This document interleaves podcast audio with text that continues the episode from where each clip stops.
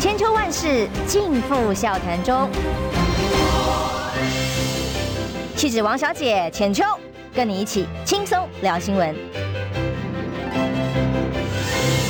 各位听众朋友，早安平安，欢迎收听中广新闻网千秋万世，我是王浅秋。今天邀请的来宾，礼拜一啊，本来平常固定接吻几千大使，我请拜托跟他协调一下，一到礼拜三，因为今天我们邀请的是钱立委邱毅。哎，浅秋好，大家好。我先把几个最新消息跟大家报告一下哦。昨天晚上不是很热、很热、很热吗？热到大家快融化了。高雄凤山三个里停电，大家疯掉了哦。这摩登写不要那捆哦，因为没办法开电风扇，没办法开冷气。不止如此，台北市的信义区吴兴街也深夜惊传停电，家家上千户的停电，这已经变成台湾的常态了。这也是民党执政之后又没水啊，呃，又没电，常常会偶尔缺缺水哦。然后在各种经济。还有各种民众关心的议题里面都没有让民没有办法让民众满意，但难道还没有办法政党轮替吗？这个是一个无能的政府施政之下，如果在野党还没有能力可以把它换下来，这也是在野在野党的错哦。当然，昨天晚上我们也都看到了柯文哲跟董事长开讲里头。很很蛮多朋友看看早上一看已经有二十八万流量哦，看他的现场的一个演说了哦。昨天我看到他被问到说，哎，你会赢不？哦，阿西在乱呢哦。他就说他会赢，好，他说现在这个是趋势。委员怎么看？呃，柯文哲当然要这样说了，因为他不这样说，他都选不下去了。因为柯文哲的支持率虽然是顶高的，但是其实他支持的基础是。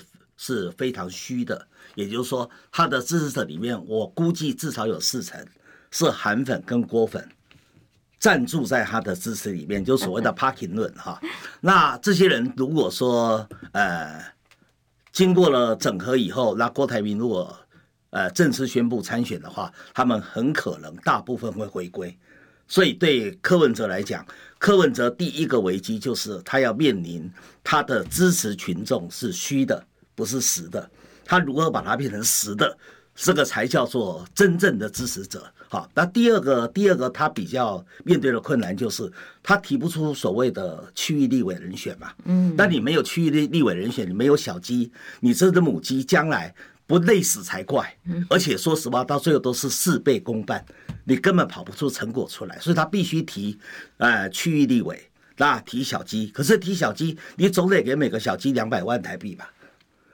那他给得出来吗？他没有啊，所以就牵扯到第三个问题。因为选举一打到最后的三个月，那才是真正花钱的。好，浅秋帮这个韩国瑜选过，知道这个选举的花钱不是现在，选举的花钱是最后三个月，尤其是最后一个月，那花钱跟流水一样。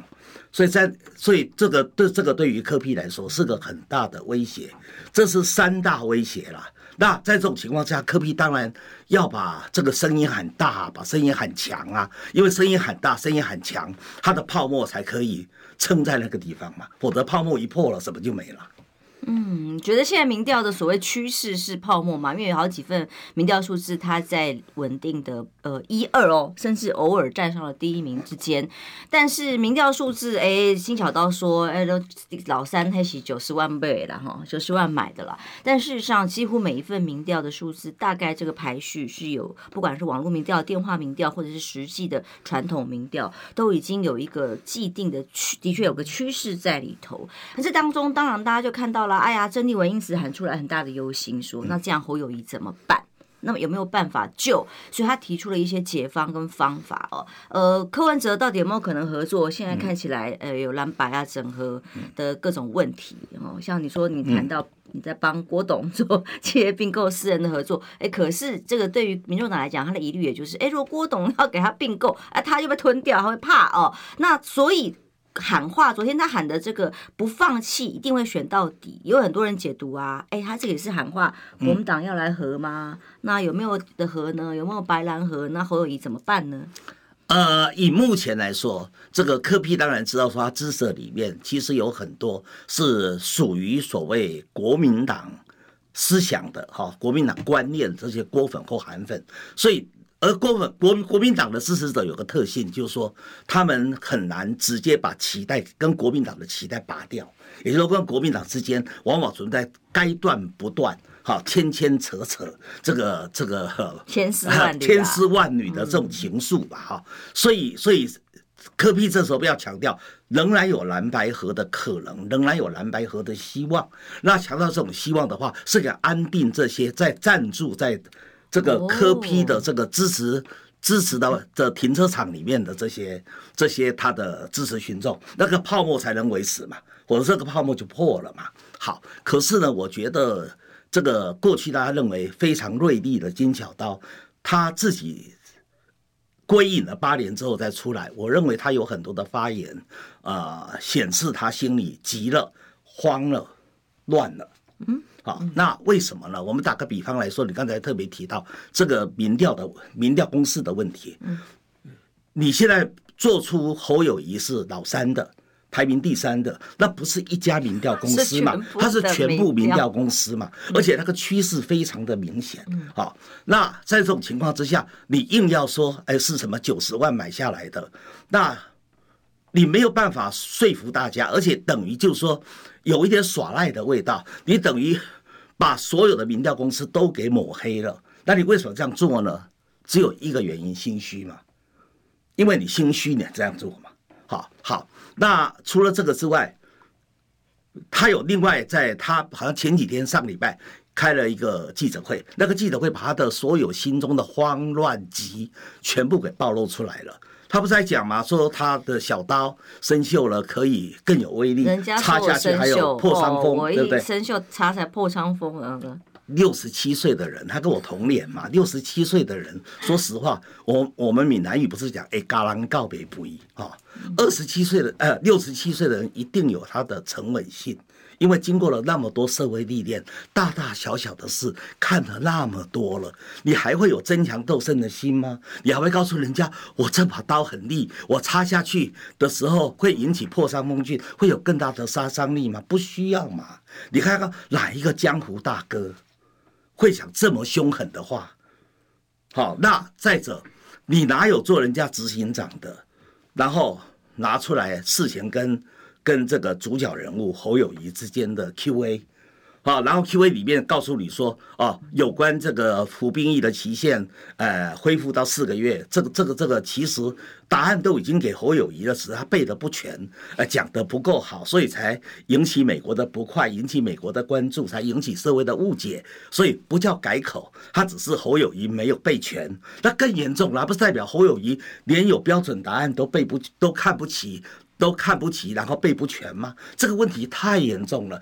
哪有做总干事，哪有做执行长，哪有做秘书长的人去泄你的组织的底呢？所以从这里都看得出来，这个金小刀是急了、乱了。那为什么急了、乱了？那你从郑丽文的案例就看得很清楚。郑丽文从挺侯到移侯，嗯，到要换侯，如果处理不当哦，国民党处理不当。如果民不畏死，奈何以死惧之？用党纪处理处分的话，那就会变成反侯。嗯，好，所以到现在郑丽文只从原来的挺侯，嗯，走到疑侯，嗯，因为他发现好像侯友谊真的准备不够，而且侯友宜。要去选总统的条件似乎不足的时候，他才真的移侯，而他现在觉得急了，他觉得现在换侯还来得及。这时候他并没有反侯哦，没有批评，他仍然是在一个正面的、善意的，然后去提出他的建议。好，那而且他知道。他现他如果真的被党纪处理，他是国民党不分区立委，他很可能这个立委就没有了，政治舞台就没有了，政治生命很可能结束了。他等于提着脑袋去做这样的建议，你这时候如果说应用党纪处理他的话，会引起更大的反弹，你可能还会把郑丽文逼到所谓反侯的路上去。这个对于侯友宜的选情是正还是负？我认为国民党应该可以判断得清楚。可是现在的国民党。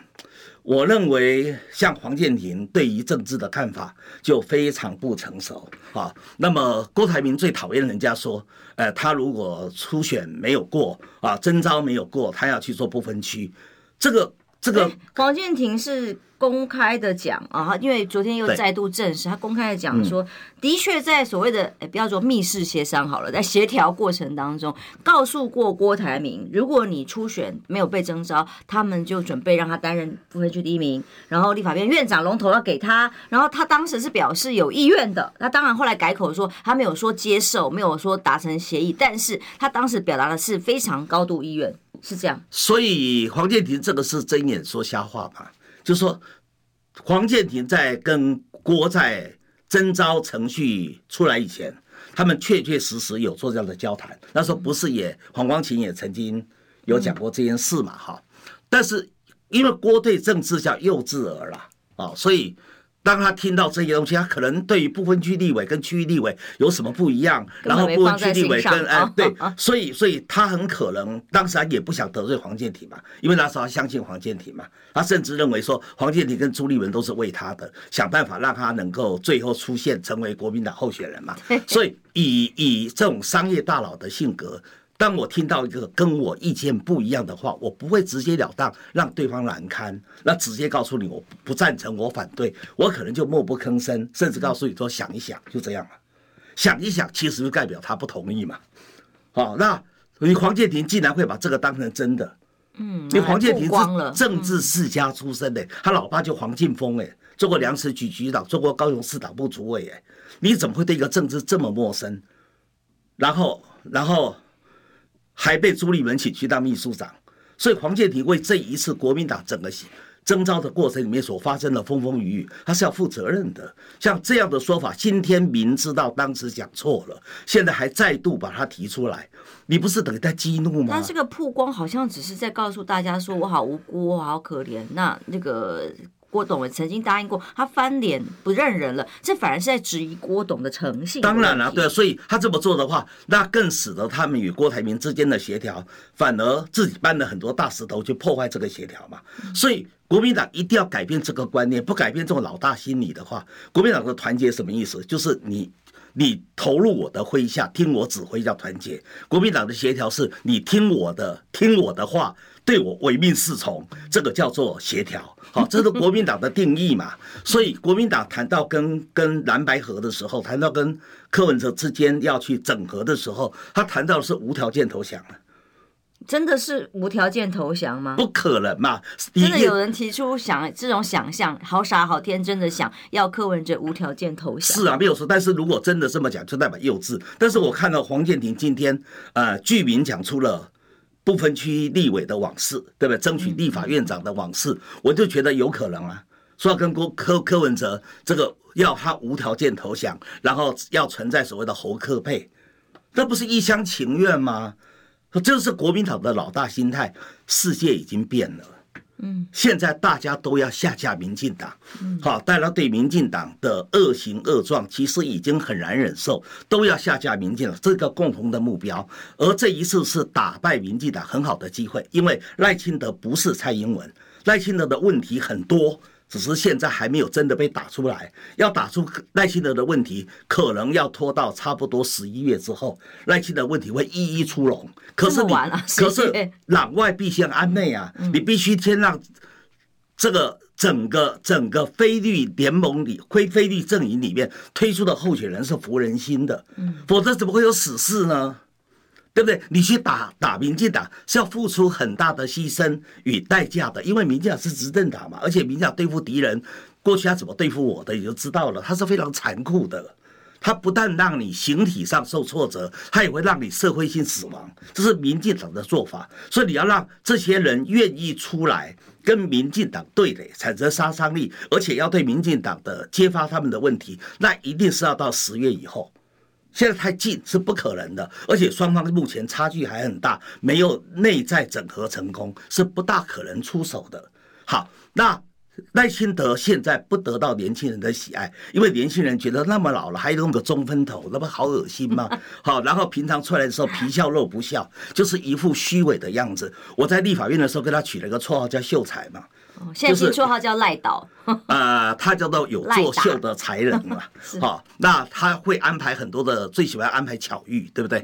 好，那以前安排过在在高铁上遇到了一个一个病人，他是作为一个人医啊，然后去帮忙。现在又遇到很多年轻人去谈谈，呃，私立大学生这个这个学杂费补助补救补助的问题。好，所以他这位安排这种这种所谓的巧遇，可是这个明眼人一看就知道是假的。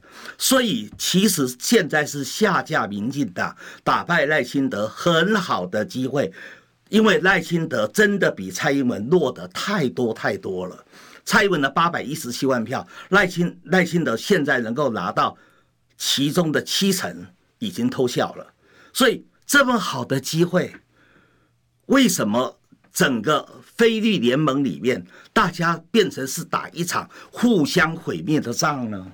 我就觉得非常的纳闷。那这时候，当然，菲律宾联盟里面的主体叫做国民党，对不对？因为国民党是百年政党。国民党虽然目前侯友谊排第三，但是你不不可讳言的，没有没有国民党参与菲律宾联盟，这个菲律宾联盟是很难 run 起来的。好，国民党好歹它有它的组织存在。国民党的组织为什么没有发挥功能？是因为没有没有人才、心血的补充，没有财力。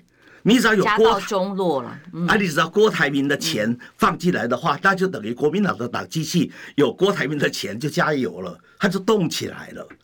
那国民党不喜被不被年轻人喜欢，偏偏柯 P 很受年轻人的青睐，所以国民党一定要有柯 P 的帮忙，一定要有郭台铭的帮忙，他才能够让他们发挥功力嘛。那柯 P 的问题，柯 P 是没有组织。也没有钱，那郭台铭是有钱，而且郭台铭有很多企业运作的方式。我当年能够顺利打败陈水扁，就是因为我用我的商业的策略，而陈水扁是用政治的思维来猜、来判断我下一步会怎么走，所以他当然猜错嘛。所以最后他为什么会败于我的手里头，是这么来的。那郭台铭有他很非常锋利的企业的头脑，他又有他足够的财力。这三个合起来，那就是一个一加一绝对大于三的组合。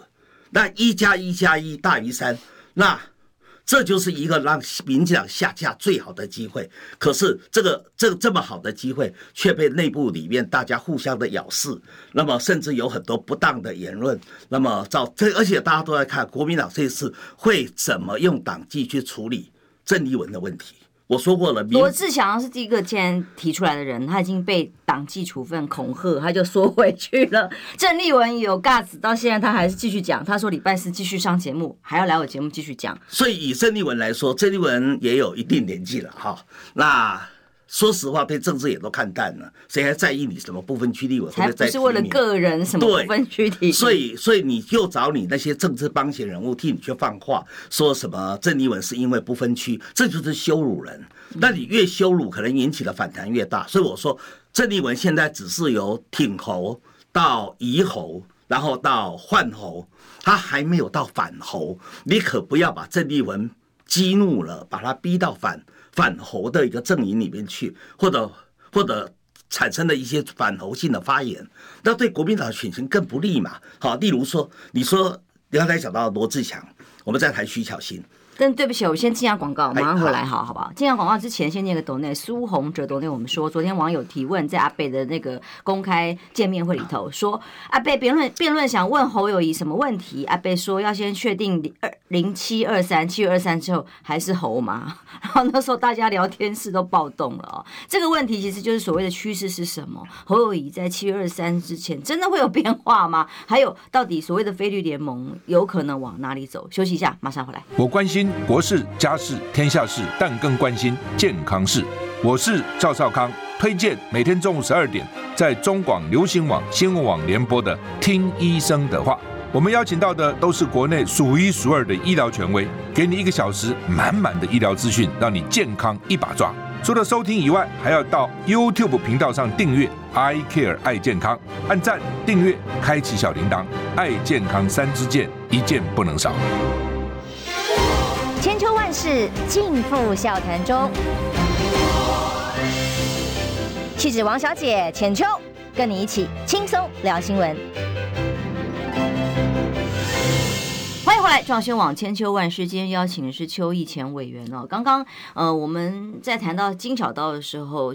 邱毅委员是形容说，他最近看起来是慌了。哎，他可是现在侯友谊的所谓救星级的救 世主级的。如果他都慌了，那侯友宜的选情怎么办啊？刚刚一直在讲，那所谓的趋势，趋势，趋势到底是什么？现在选情如何？这个郑丽文提的很简单呐、他就是提要换侯，那甚至提出了韩国瑜的名字，那引起了好多阴谋论、各种讨论。那对他的提议，你的看法呢？呃，我当然不是百分之一百都同意。郑丽文的所有的看法了哈，那但是我认为有一个问题是我们必须要拿出来做症结讨论的，因为所有今天混乱的根源其实都在于朱立伦那时候为什么放弃了国民党行之有年而且制度非常完备的初选制，而采取所谓让他前纲独断的征召。好，那如果你真的用征召的话，你既然可以把不具有国民党员身份的郭台铭纳入征召考量的人选。那你为什么不能把具有国民党员身份的，例如说像韩国瑜，像是赵少康，像张亚中，也列入征召的考量呢？这矛盾嘛？你郭台铭那个时候根本一直到现在也还不是国民党员身份呢，你都会放入征召的程序，然后跟侯友谊去相较劲，对不对？那你为什么不把韩国瑜舍弃在外呢？那不由使我回忆到当时在吴敦义当主席的时候，吴敦义就跟我讲过，他说最反。韩国瑜的人就是谁？就是朱立伦了。好，那这样的话对我来说言犹在耳。好，当然其他很多话我就不说了。那这是所有所有混乱的根源。所以为什么才有人会提出来说五一七的真相调查委员会吧？要去了解到底五一七的时候，那所谓的党内的内参民调是怎么出来的？是谁做的？什么时候做的？样本有多大？他的问题是什么？他的问题顺序为何？这都会影响最后民调的结果。那你到到底这一份内参民调到底有没有？很多人都还在怀疑。对不对？因为金小刀又说了很多民调都是操弄的，都是假的，对不对？而他在当时征召程序的时候，还有一个参考国民党外的民间公司的民调。那金小刀都说这些民调都这些公司都是可以被收买的，那你还敢用吗？好，所以所以基本上五一七的真相调查确实是很重要的。为什么？因为五一七的五一七的真实性、征召的可信性。是要经过严格的考验，经过考验之后，我们如果觉得不当，也不见得一定请你朱立伦下台，但是我们必须补足一个初选的程序，这个被遗漏的初选是要回复的，而要现在离选举只剩半年了，所以我们如果再走回原点的话，那可能会使得这一场的赛跑。对国民党就不利了，所以他就必须跟朱立伦提过的三阶段说里面的非绿大联盟就要进行合作，好，这才是一个有建设性的意见。我认为说，菲律大联盟是必须在现阶段加以考量，也只有透过菲律大联盟，你才能够去整合郭台铭，整合柯文哲，甚至把韩国瑜的遗珠之憾都把它给。给补齐过来，好，当然你还是必须考虑韩国瑜的意愿嘛，好，好，那什么叫做什么叫做非绿联盟呢？就是说你现在台面上的这些候选人，像柯 P 吧，柯 P 还没有选到，选到九月十月，他可能自己还觉得我稳坐钓鱼台，我现在支持度那么高，呃，坐二望一，对不对？他这时候不好谈的，那你让柯 P 走下去嘛，所以我才说。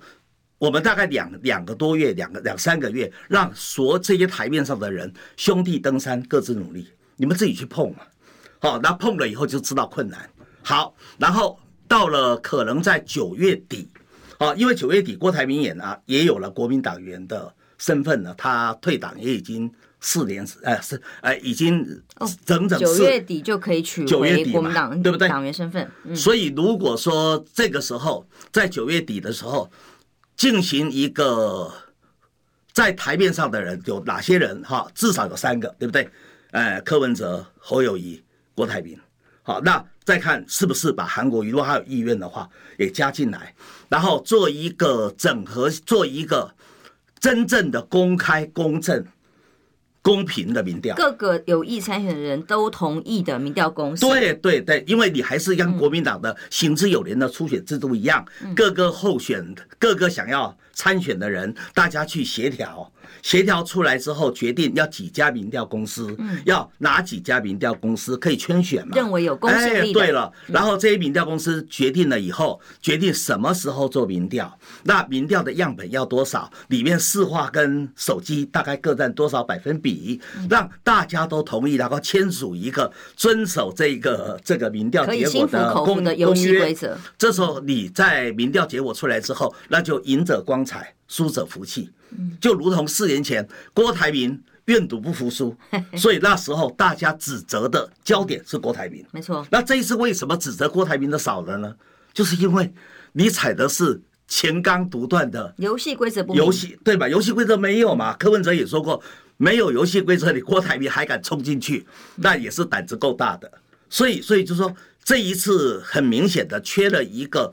让大家觉得公平、公开、公正的程序，到了二十一世纪了，还去搞这种暗箱作业、钱纲独断，你不觉得？你让大家觉得国民党真的是太勾扎子也进动了哦，所以，所以就说，这种这种情，我认为，如果当时候补齐，你在中选会登记以前，大家组成了一个联盟嘛。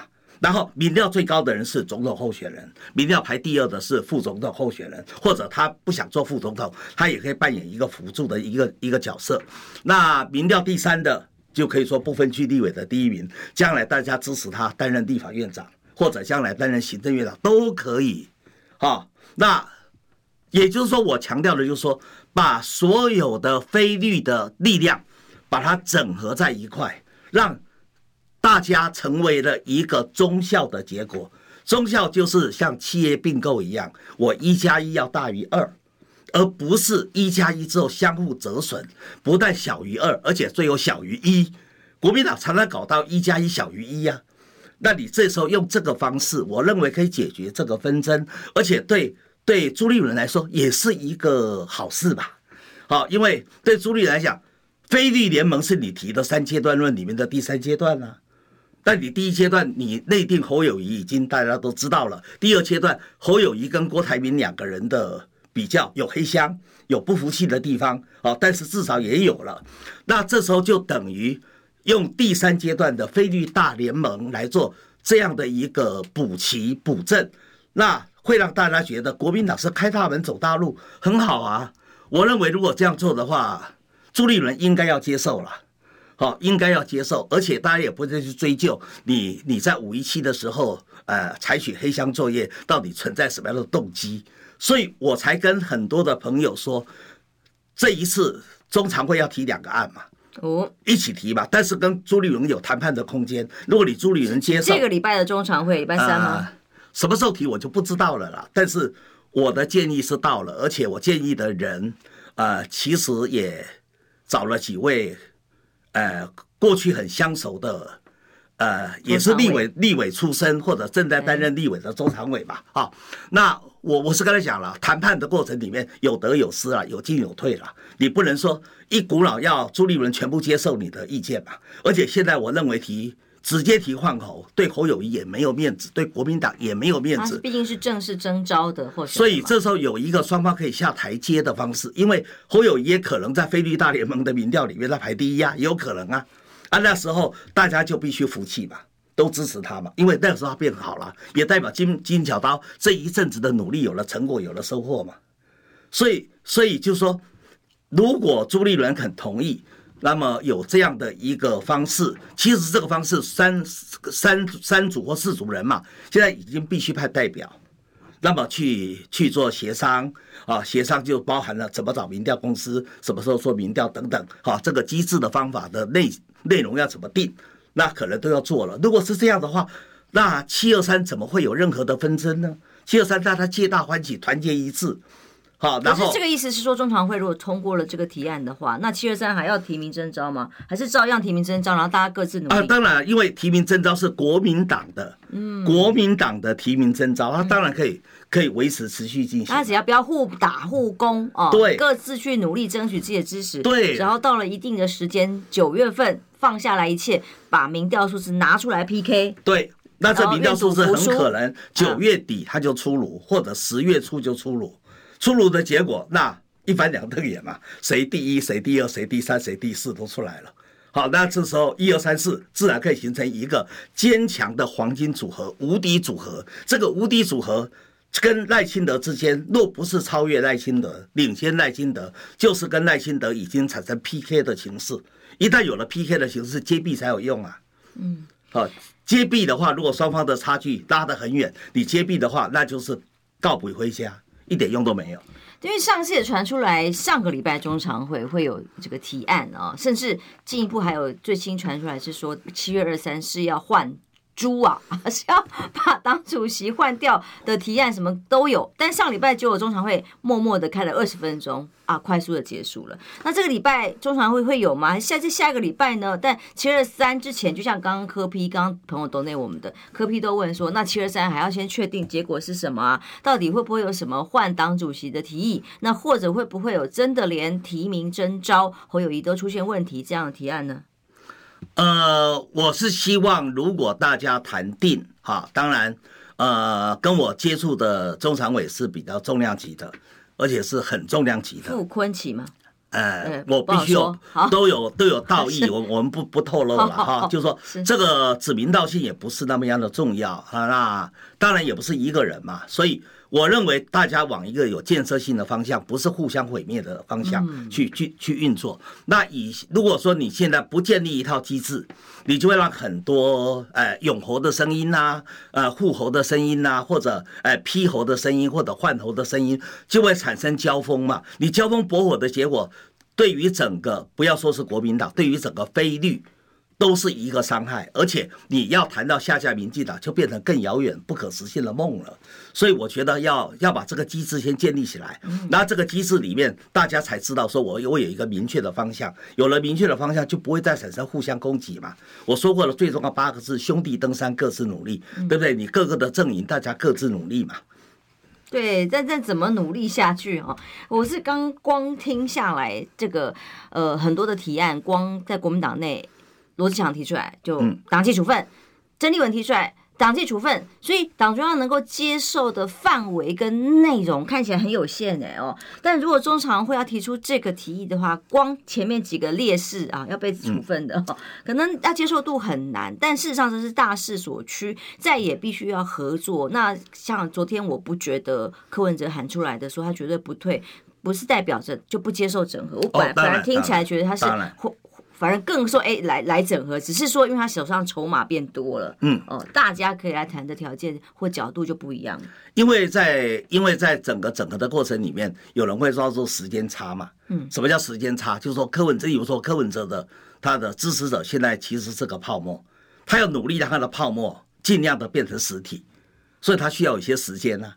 而在这个时间里面，他不能让这个泡沫提早破掉，他也不能让支持者走掉，所以他必须要把自己吹嘘起来，让自己成为一个泡沫中的巨人。所以柯文哲他一定会采喊价从高还价从低的策略嘛。所以柯文柯文柯文哲嘴巴一定会讲，哎，他他说他绝对不会同意郭科配。啊，当然啦、他如果现在说他同意郭科配，他就不要谈判了嘛，嗯，那就失去了谈判的准绳嘛。谈判准绳的话，我一开始我一定说我不同意你的，然后慢慢大家找寻到交集嘛，对不对？喊价从高还价从低，关门锁门掏钥匙，谈判理论，哎，对啊，所以说，而国国民党基本上要去，呃，这些对国民党有建议的人，就是说，如果是善意的、良善的，那当然也必须要懂得怎么去谈判，就是说，你把。孙子兵法说为师必缺，所以你如果把朱立伦逼到了绝路，逼到了死路，一副要干掉他的样子。对，所以换党主席哦。那那这这等于让朱立伦完全没。你把我逼到了绝路，对不对？那那我就采取从绝路脱困的方式去处理，就回回应嘛。啊，这时候反而相互的毁灭，嗯，这个反而是不利的。所以所以就是说，你必须有进有退。你可以你可以在你的呃中常委的提案里面可以有可以。我们通常谈判中有三个嘛，一个就是我一定要的，啊，第二个是我可以跟你谈的，可以妥协的，第三个是我可以放弃的。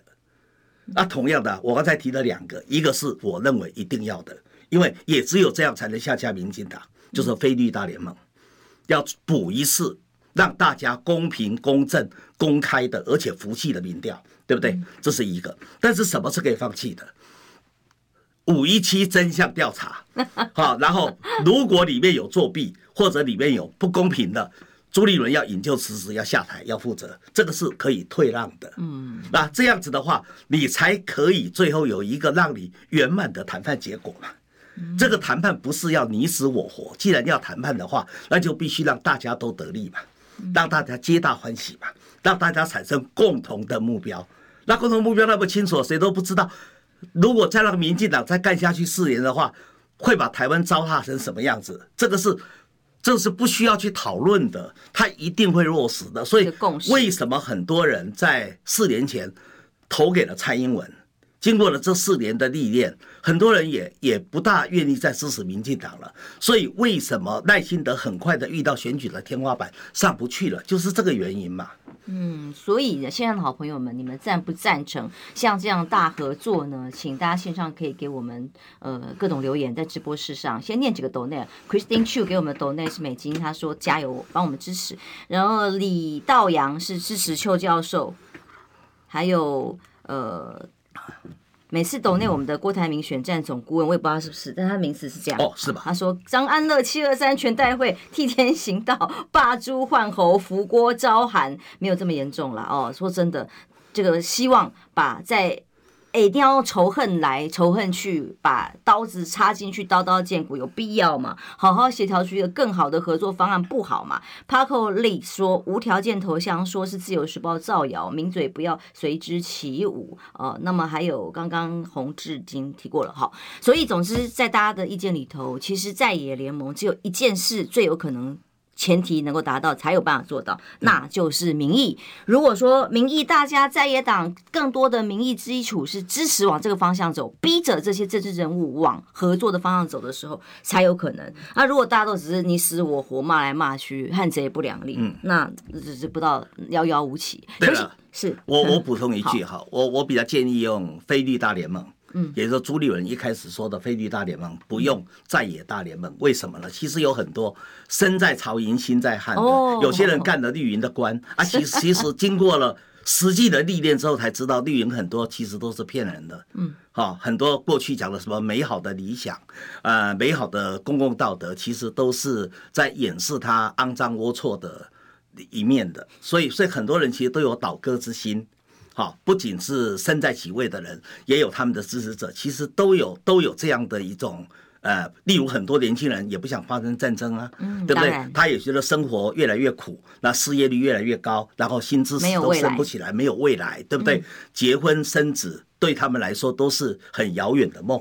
在这种情况之下，他们都很想要去支持他们原来在骂的、原来反对的这个是你刚才所谓的在在野联盟，对不对？但是问题是。他们为这时候也是柯文哲现在支持度为什么会高的原因呢、啊？因为很多人对国民党觉得国民党常常皮笑肉不笑啊，常常就是嘴巴会讲 啊，做演讲比赛做呃这个演讲比赛作文比赛啊，那只不过现在出了一个侯友谊，就是就金小刀竟然说他什么什么有了答案都背不全，对不对？有了答案都记不全。那当然了，以后如果整合了以后，这些声音都会慢慢的变小变淡。哦，慢慢变小变淡，但是我们也不能像像刚才提到的，像张安乐他们的可能比较激情的言论，我们也不要完全给他们否定。为什么？因为你还是必须有些激情的言论在那边把整个气氛给烘托起来嘛。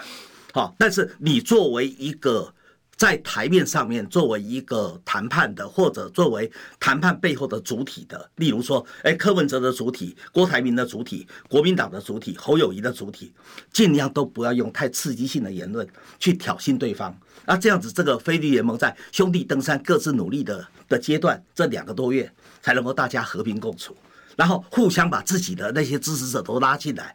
这时候，这时候在在刚才讲的九月底、九月底、十月初。做做整合民调的时候，才能够有得到的结果，大家都服气嘛。嗯，政党重点在互相，真的不要再互相打往内互打跟攻击，这个非常重要。那昨天当然侯友宜也正式在台上算正式嘛，反正总之见了面谈的一次，然后这是第二次又谈到了对韩国瑜的道歉，大家看法如何？休息一下，马上回来。听不够吗？快上各大 Podcast 平台搜寻中广新闻网。新闻还有精彩节目都准时推送给您，带您听不一样的新闻。中广新闻，千秋万世尽付笑谈中。气质王小姐浅秋，跟你一起轻松聊新闻。来，中广新闻网千秋万世。刚跟邱毅前委员哦，刚聊了很多现在的解方究竟是什么，很多选民心里非常的焦虑跟忧心，甚至要放弃的啦，哦，不爽啊。那所以到底有没有解方呢？当然，呃，侯友也看出他的努力，呃，最近包括新的团队阵容，那么包括调整他的论点论述的。高高度，甚至连两岸议题都改变方向之外，还有对于韩国瑜的部分，除了上次见面他讲的那一段哦，被解释疑似好像可能是道歉，然后到昨天是正式的在林俊杰台上讲说，哦，害你们两个落选，拍谁？那呃，您认为这个道歉？我认为侯友谊有进步了，哈，那这是一个起步，但是不是终点。我所谓的起步不是终点的意思，是说侯友谊还要做的事更多啊。那当然，侯友谊本来有一个很好的机会是七月一号，因为七月一号他跟韩国瑜是同框，是面对面，当着韩国瑜的面做诚恳的道歉，好，做做让大家感动的道歉。我认为效果是最大的，可是那一天侯友谊放弃了，他也不是让讲的话让大家疑似啊，他到底有没有道歉？他其实那一天真正没有道歉，因为真正的道歉、诚恳的道歉、真心实意的道歉是没有仪式的，那是非常清楚的。我就是跟你道歉，我就是忏悔，我四年前我确确实实做了一些隔山观虎斗，这个这个隔岸观火的这些呃非同志该有的动作。我真的要道歉，不但对韩国瑜道歉，对众多支持韩国瑜的韩粉们也要道歉。啊，但是他是这个放弃掉了。他第二次的机会是七月三号跟赵少康专访的时候，啊，那个时候赵少康给他做了两次球给他，对不对？丢了两次球给他。那其实到了最后。你会觉得侯友谊在闪躲这个问题，就是说他还是一直谈到什么四年前呐，哎呀，韩国瑜选的很辛辛辛苦啦，大家扪心自问啊，怎么那么等等等，但是就不愿意把道歉两个字把它正正式式的讲出来。我觉得又放弃也是机会。那你对于众多的韩粉来说，你当你有了期待，可是又听不到他们想要听的真心实意、诚恳的道歉，令人感动的道歉，他们的失望会更大。所以他不但没有加分，反而失分。好，那这一次我也觉得为德不足了。好，因为这一次第一个韩国瑜不在嘛，啊，第二个他在林金杰的场，突然又冒出来，对，而且他前面讲的都是林金杰嘛，他的主主角就是林金杰嘛，是好，然后他讲到的也是附带的，等于讲林金杰把韩国瑜提进来。那么讲到说对韩国瑜跟林俊杰害他们落选拍谁等等，重点不是最后的结果，重点是过程里面你表现的不够诚恳，重点是过程里面你失落了应该有的同志爱嘛，所以才让韩国瑜感觉到到了新北市的时候感觉到孤军作战，让很多的韩粉、很多的韩国瑜的支持者感觉到他在这个。在在这个过程里面得不到侯友谊的嗯温暖鼎力的支持吧，你要把问题症结找出来。所以我说韩国侯友谊有进步，那么他也终于说出了拍谁紧拍谁哈。那这样的话，但是是不是能够再找一个更好的机会，跟韩国瑜面对面的时候，那么对韩国瑜做一个更诚恳的，啊，甚至呢，大家是你好兄弟，你当场鞠个躬也没有什么好大，这什么过分的事情嘛？我认为侯友谊还要做，因为所有的化解心结的事，不怕多，只怕少，礼多人不怪嘛。你侯友谊多做一点，你跟。你跟韩国瑜，韩国瑜当然他大人有大量，他讲爱爱与包容，当然是我们可以体会的。他说大家一起加油，嗯。但是韩国瑜讲爱与包容，而没有再提到说希望呼吁大家，呃，去去怎么样怎么样下一步的。那韩粉听在点滴在心头，韩粉也知道啊，而且受委屈的是韩粉啊。韩粉在整个侯友谊昨天在土城讲的那些话里面，他没有提到韩粉啊。他也没有提到韩国瑜的支持者啊，他也那个场次也是突然天外飞来一笔，对，所以我是觉得很突兀了。嗯、那个场很突兀，所以我才说他是侯友谊对韩国瑜开始做道歉程序的起点，但是绝对不是终点。你如果把这个当成终点，那就自得意满，觉得说我侯乙都做了，我都道歉啦，所以所以韩国瑜就应该呼吁所有的韩粉，大家回过头去支持支持侯友谊。如果你有这样的想法，那韩粉就会更看不起你，就会更离开你。我先念一个抖内，就是韩粉的好朋友，他给我们的超级留言。陆佩黎说：“死不认错，什么帮忙不够，根本没帮忙，只会扯后腿等等的哦。呃，甚至下令新北市不准浮选，这是他的说法啦。韩粉不会原谅，韩粉的票拿不到。对，好，我们下个结论。其实大家都说时间不够，但呃，接下来其实侯友宜。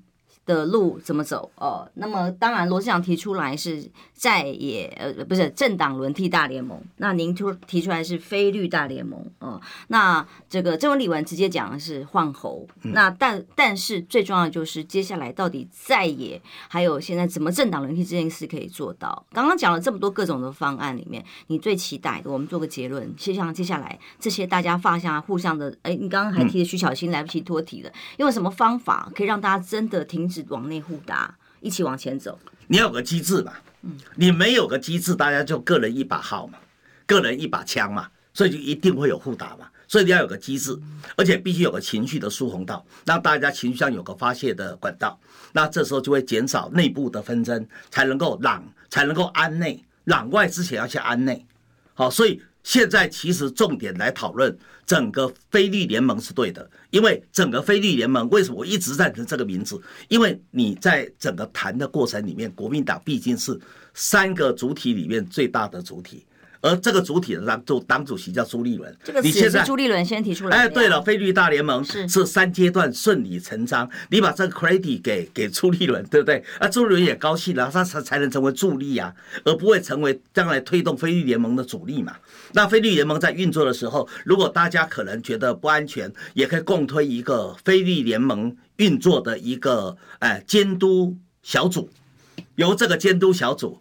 来来帮大家去代表大家监督整个的过程，那这个过程尽量都公开，好，尽量都公开，让大家觉得他是在阳光之下做的，来相对跟过去征召程序里面被认为爱黑箱作业的一种隐晦的情况。我我认为要截取过去的教训啊，那对朱立伦要记住《孙子兵法》的为师必缺，你不要把朱立伦逼到了绝路，逼到了死路，让朱立伦到最后为了自保。